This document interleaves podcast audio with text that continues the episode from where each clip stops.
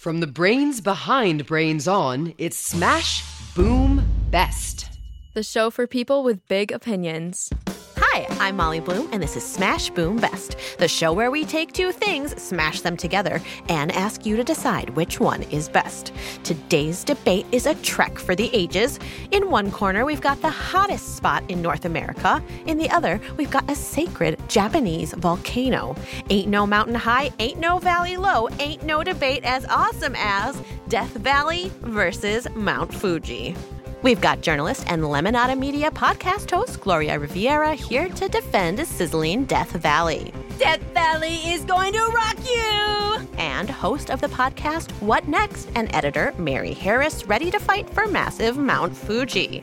I am ready to blow you away with not one volcano, but three. And here to judge it all is Zora from St. Paul, Minnesota. She's an avid swimmer, a Nordic skier, and when she isn't in school, she's out traveling. She's been to 29 national parks in 29 states, and I gotta warn you, if you challenge her to rock, paper, scissors, you're going to lose. Zora is a rock, paper, scissors champion. Hi, Zora. Hi. So, Zora, what is the key to winning a game of rock, paper, scissors? I don't really know. I just am good at it. You just, how do you like tap into the vibes of the universe? Sort of like you get signals or something to know what the other person's going to do? Exactly. So, do you have a favorite to play? I like playing paper. Why paper? I feel like if you're switching from rock to something else, paper is the easiest to switch to. Interesting. Like just hand motion wise or psychologically? Just hand motion wise. Do you worry that now that you've revealed your paper secret, like everyone's gonna go scissors with you? Maybe. I'm not sure. I don't know if I'll be any rock in any rock paper scissors competitions anytime soon. You're not gonna take this to the NCAA, is what you're telling me. yeah. Very, very cool. Well, will Zora rally for Death Valley or will Mount Fuji pique her interest? Only she can tell. Zora, are you ready to judge this thing? Yes. Wonderful. Before we get into the debate, it's time to review the rules of the game. Round one is the Declaration of Greatness, where our debaters present fact filled arguments in favor of their side, and they each have 30 seconds to rebut their opponent's statements. Then we've got the micro round, where each team will present a creative response to a prompt they received in advance. Round three is the sneak attack, where our debaters will have to respond to an improv challenge on the spot. And to wrap it all up, we've got the final six, where each team will have just six words to sum up the glory of their side. Our judge, Zora, will award two points in the first round, one for her favorite rebuttal, the other for the declaration she likes best. Then she'll award one point in each round after that, but she'll keep her decisions top secret until the end of the debate. Listeners, we want you to judge too. Mark down your points as you listen. At the end of the show, head to our website, smashboom.org, and vote for whichever team you think won. Okay, Mary, Gloria, and Zora, are you ready to do this thing? I was born you don't ready. have to ask so me ready. twice. Oh, yeah. Wonderful. Then it's time for the. Declaration of Greatness. We flipped a coin, and Gloria, you're up first. Tell us what makes Death Valley a killer destination. Imagine a galaxy far, far away. There's cracked desert earth, sweeping sand dunes, all surrounded by tall, rocky mountains. It's like you've been transported to Tatooine, the desert planet from Star Wars. But this isn't some distant galaxy. No, this is Death Valley in California, one of the most extreme places on the planet. That's why so many TV shows and movies were filmed here, including Star Wars. Pretty rad, right? Death Valley is totally metal. And if it was a competition, it would take home all the medals. Welcome to the X Games, the most extreme competition show. I'm joined by one of the most iconic places on Earth, Death Valley. DV, you really scorched the competition this year, taking home trophies for lowest elevation and driest place in North America. How is it that I'm lower than sea level yet so parched? I mean, come on. There's that dry sense of humor. You're also one of the hottest places around. Oh, I'm I'm flattered. Oh, uh, I meant like uh, temperature wise.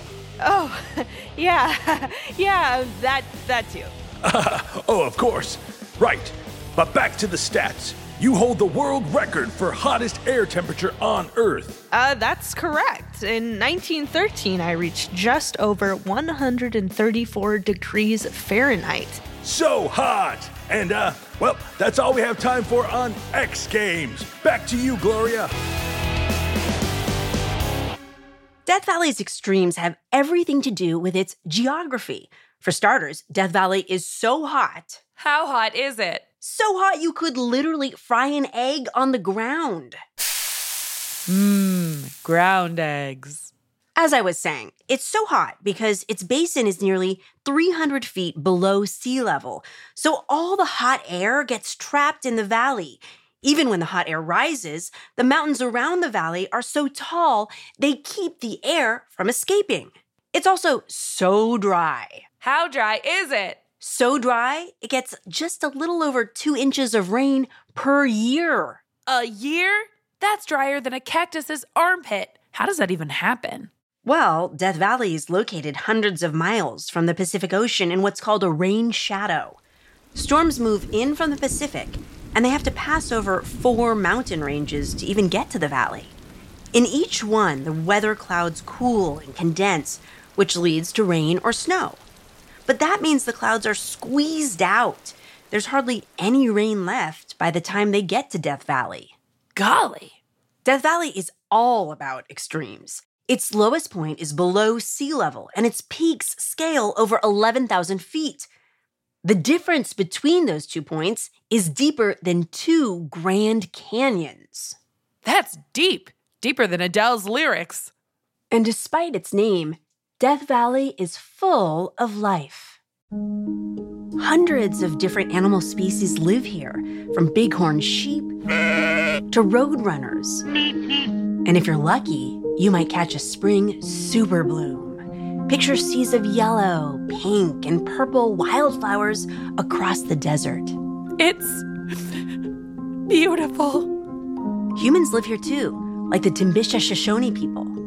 Their ancestors relied on native plants like pinyon pine nuts and mesquite pods for their diet and moved around the valley throughout the year to beat the heat. For them, Death Valley isn't just an incredible place, it's home.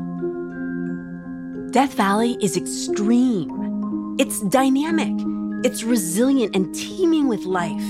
An out of this world experience, all here on planet Earth. A drop dead gorgeous declaration of greatness for the very much alive Death Valley. Zora, what stood out to you about Gloria's declaration of greatness? I really liked how you mentioned how Death Valley is so hot and why it's so hot. And I also loved the Star Wars mention. All right, Mary, it is time for your rebuttal. You've got 30 seconds to tell us why Death Valley is America's litter box, and your time starts now. Okay, let's start with the obvious. Death Valley. What is the one thing every human being is trying to avoid doing every day, day in, day out? Dying. I rest my case.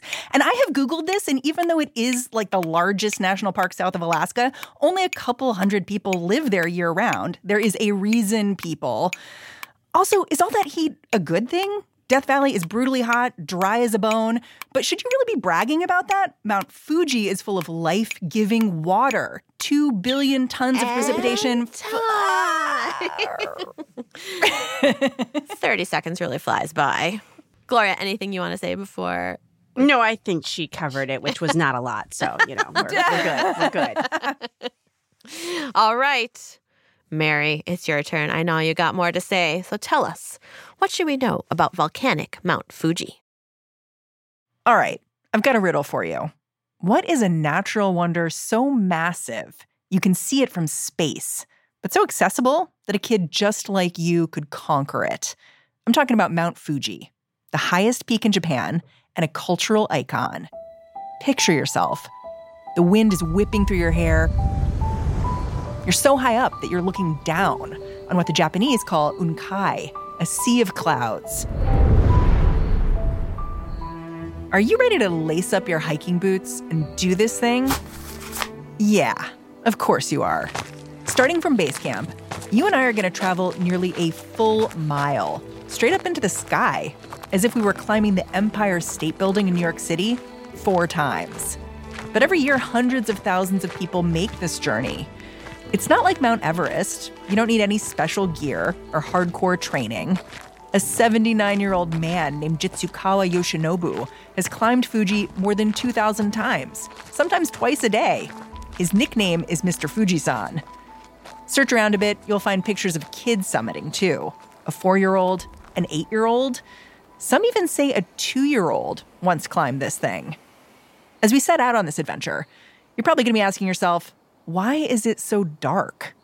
Well, here's a weird thing Mount Fuji's hiking trails are packed in the middle of the night. That's because so many people want to be on Fuji's peak to watch the sunrise. All along the path, there are dozens of mountain huts, places you can take a nap, get a drink, or slurp up a bowl of ramen. And who doesn't love staying up late and eating snacks? Most people are inspired to hike this mountain simply because she's an icon. In fact, I think of her as a kind of supermodel. Supermodel or super mountain? I'm both. Mount Fuji is used to striking a pose. She's been doing it for thousands of years. Listen, I can't help being gorgeous. I have a perfect cone like shape. In spring, I'm surrounded by cherry blossoms. In the winter, I have a cute little snow cap. I'm always picture perfect. Now, where's that matcha latte? You didn't forget it, did you? In the 1800s, the Japanese artist Hokusai made not one but 36 woodblock prints of Fuji, some of the most iconic Japanese art around. There are still photographers today who've made documenting Mount Fuji their life's work. Even though she can be temperamental, she is a volcano, after all. Uh, hello. The latte? You don't want to see me blow my top. Okay, that does not sound great. Oh, don't worry, I'm bluffing. I haven't done that since 1707. Mount Fuji's beauty, it's more than skin deep. As one of Japan's three holy mountains, Mount Fuji has served as religious inspiration for centuries. Buddhists call Fuji's peak Zenjo. That's their term for a perfect meditative state. Believers in the ancient Japanese religion of Shinto think of Fuji as the home to their goddess of volcanoes. There's even a legend that when Fuji's volcano smolders, it's because it's filled with an elixir of immortality set on fire by a heartbroken Japanese emperor. Side note his heart was broken by a space princess. I'm not even joking. So on this hike, we're going to pass shrine after shrine. Hold it. Look at that. We made it. I told you you could do it. And there's the sun rising over the clouds. This is truly a beautiful spiritual experience. Or would you rather be at the bottom of a valley, being fried like an egg in 140 degree heat? Didn't think so. I guess now I know what it feels like to be on top of the world. I'm feeling refreshed after that invigorating hike. Zora, what stood out to you about Mary's Declaration of Greatness? I really liked the explanation of what it's like to climb the mountain, and the food on the way sounded really, really great. Mm-hmm. Yeah, ramen while you're hiking. Why isn't that everywhere? Mm-hmm. It should be. I love it. All right. Well, Gloria, it's time for your rebuttal. You've got 30 seconds to tell us why Mount Fuji is less of a mountain and more of a molehill. And your time starts now. Okay, so first of all, oh, shock, you can see the sunrise from the top of the mountain. Um, can't you see the sunrise from the top of every mountain? What makes that so different? Second of all, Mount Fuji is so common. I mean, Mount Fuji has so many impersonators. It's like an impersonator of the impersonators. Like around the Pacific Rim, there's Chimborazo, Semeru. In the US, our own Mount Shasta and Mount Drum. I mean, I can go on and on, but it gets kind of boring. And also, what is this Unkai Um Shmai, Sea of Clouds? I mean, yes, again, like the sunrise, there's always a sea of clouds at the top. Imitation is the sincerest form of flattery. So, Oh, you si- know. imitation is boring. All right, Zora. They've given you a lot to think about, but it is time to make your decision. We're going to give one point to the declaration of greatness you like best and one point to the most awesome rebuttal. You get to decide what makes a winning argument. Did you like the jokes more, or were you won over by the killer logic? Award your points, but don't tell us who they're going to. Death Valley, Death Valley, Death Valley. do, you, do you get to influence her? I mean, you could try all that's what this whole show is. You're trying to influence Zora. All right, Zora, have you made your decision? I have. Wonderful. Mary and Gloria, how are you two feeling so far? I'm feeling really confident. I feel like I feel like Fuji's got this mm. 100%. I mean, I feel like Mount Fuji rhymes with Mount Fungi. Do you know what a fungi is? It's like it eats it eats mold. It's just it's like no, no, no, no. This should be so obvious. All right, well, time to pull out your canteens and beef jerky because we're camping for a spell. Sit tight and relax. And we'll be right back with more Smash Boom Best. You're watching State of Debate, home to rage and rhetoric and awe inspiring argumentation. Hey, debate onators! I'm Taylor Lincoln, and I'm here with my rebuttal buddy, Todd Douglas. That's me. We're here to report on the thumbtacks that are poking holes in good arguments, logical fallacies, flaws in the logic of one side of a debate. Today's fallacy is the anecdotal evidence fallacy. That's when someone uses personal experience instead of real evidence to argue a point. Anecdote? More like anecdote. You got to watch out for that one. It can come from anywhere, even down on the farm. Let's check in on our cow friends, Darla and Sharon. Oh no, Sharon. You're lying down again? That means it's going to rain. What? No, it doesn't. It's a beautiful, sunny day, and I'm just relaxing. Where's your evidence? When cows lie down, it means rain is coming. It's a saying. And last time I took a lay in the grass, it rained like immediately. So that proves it. That proves nothing. Well, don't come mooing to me when you get all soggy. I'll be in the barn. Whoa there. Hold your horses. See what I did there, Taylor? Horses, because we're on a farm. Todd, quit horsing around. We have a logical fallacy to report. Darla heard that cows lie down when it's going to rain. But she had her own experience as proof with no actual evidence. Rookie move, am I right? Okay, time to leave the farm. Old Todd McDonald. We'll see you next time on State, State of, of Debate.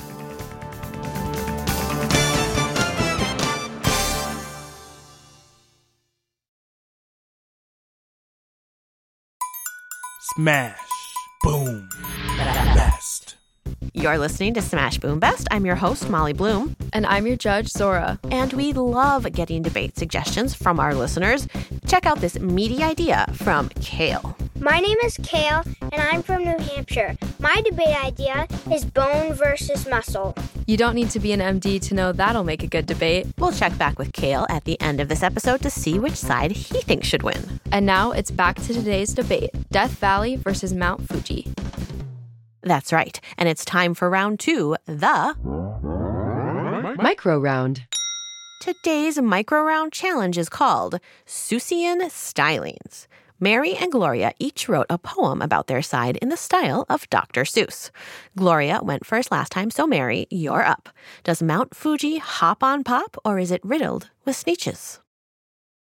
I wanted to see what Mount Fuji was like, so I gathered my gear to go on a hike, and I called up a guide, Mr. Ickety Ike, who promised that even the tiniest hike could take on Mount Fuji by foot or by bike. Well, maybe not bike, he said with some glee, but Fuji holds secrets inside her. You'll see. First, she's not one volcano, but three. Three, I sputtered with a pang of fear. Could Fuji explode when we start getting near? Hogwash, said Ike with a look of good cheer. She hasn't exploded in 300 years. But I'm scared I can't hike all that way. I'm too small. Your height won't prevent you from having a ball. Mr. Ike seemed to have not one care at all. He took me to base camp the next day at 2, and he said, Now you'll learn all the things you can do. Not three days, not four days, not even a week. It takes just one day to reach the Great Peak. We'll pray to the gods of this magical place and make double sure that our laces are laced. And I promise you'll go to the peak from the base and all of the while with a smile on your face. And that's how I conquered my fright, on top of a mountain so snowy and white, looking down on the clouds from a perilous height, on top of Mount Fuji with Ickety Ike.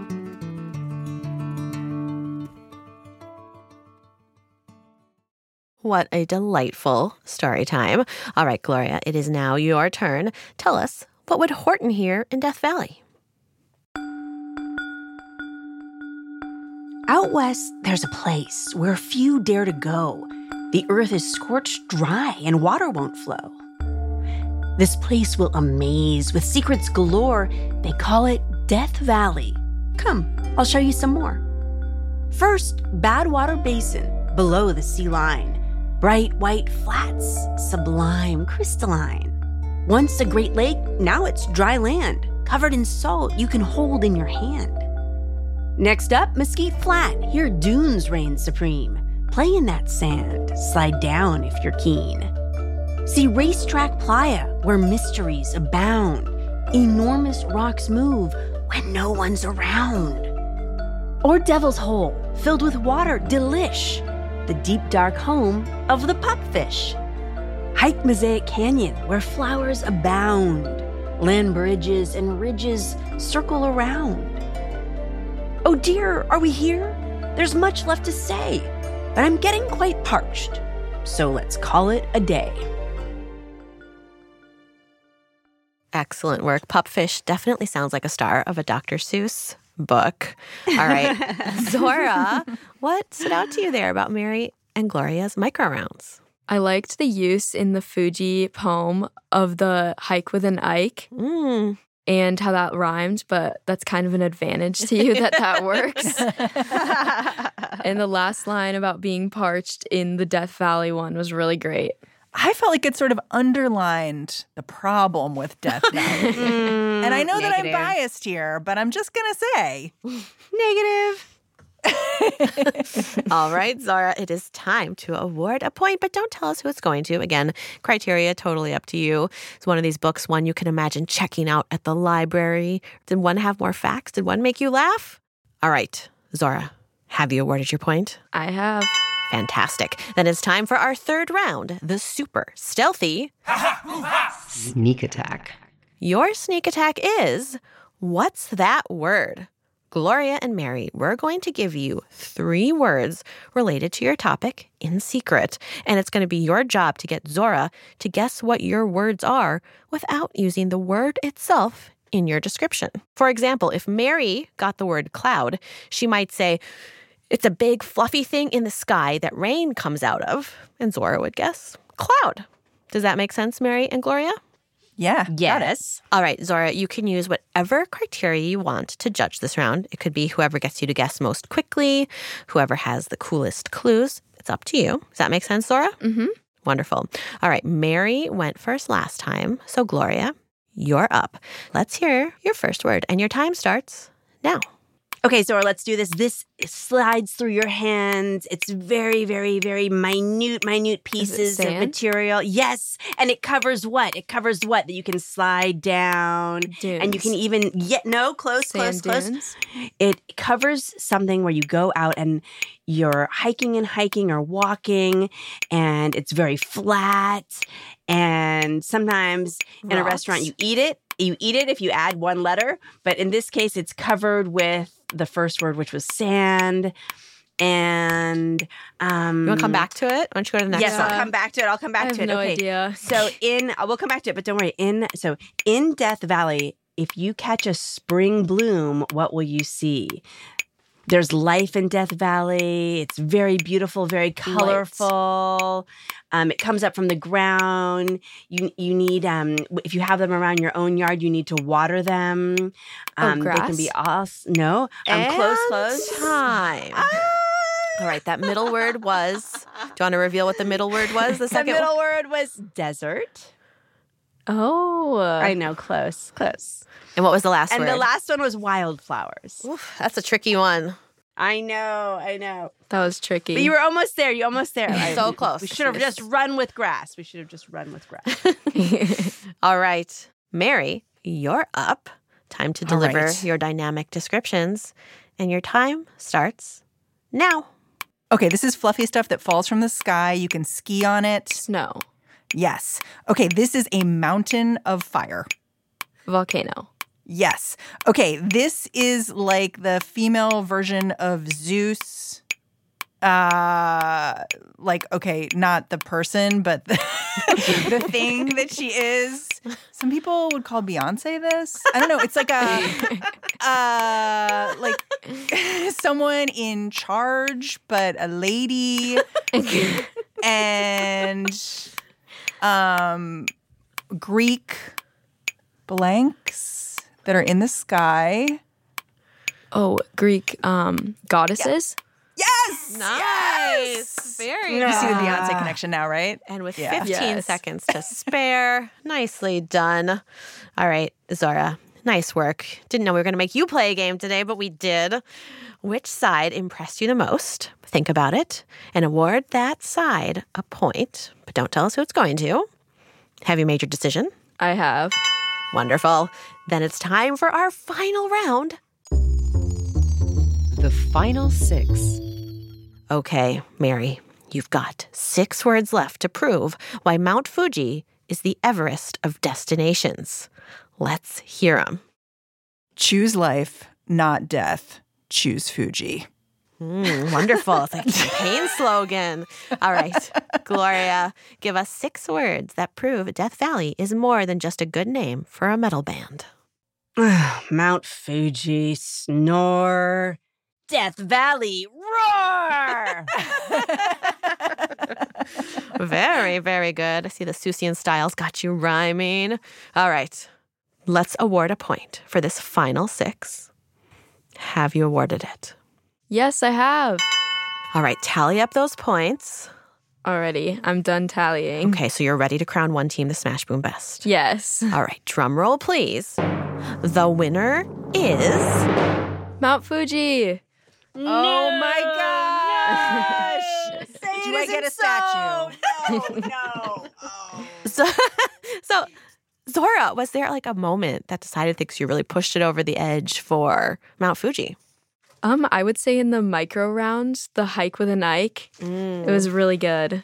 Gotcha. Oh, thanks. Gloria, I just want to say I really loved your poem. I thought it was really good. And I heard it and I was like, I'm going down. so I feel like kind of surprised and amazed that I won. So awesome.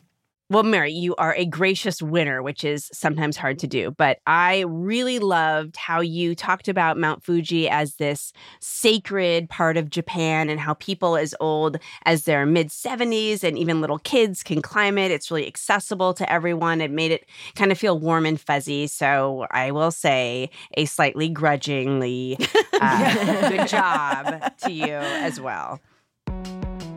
That is it for today's debate battle. Zora crowned Mount Fuji the Smash Boom Best, but what about you?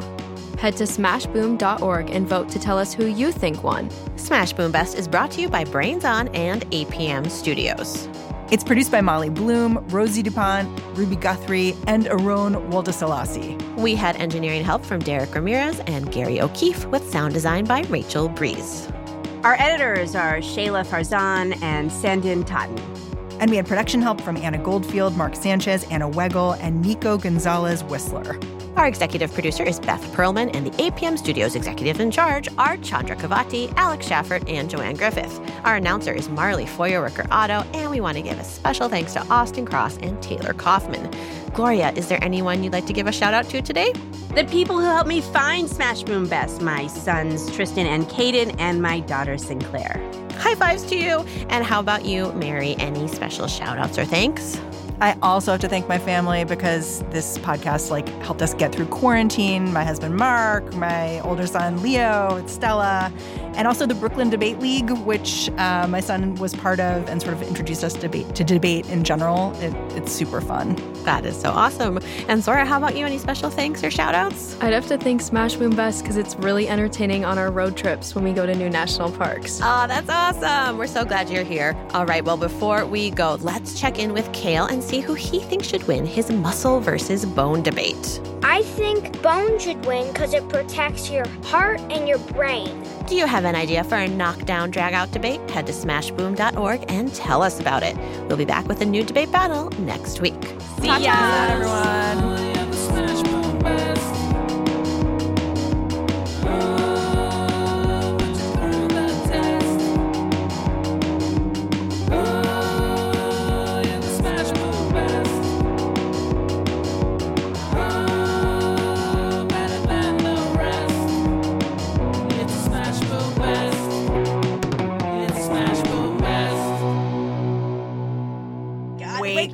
Wake me up. Am I um, going to wake up?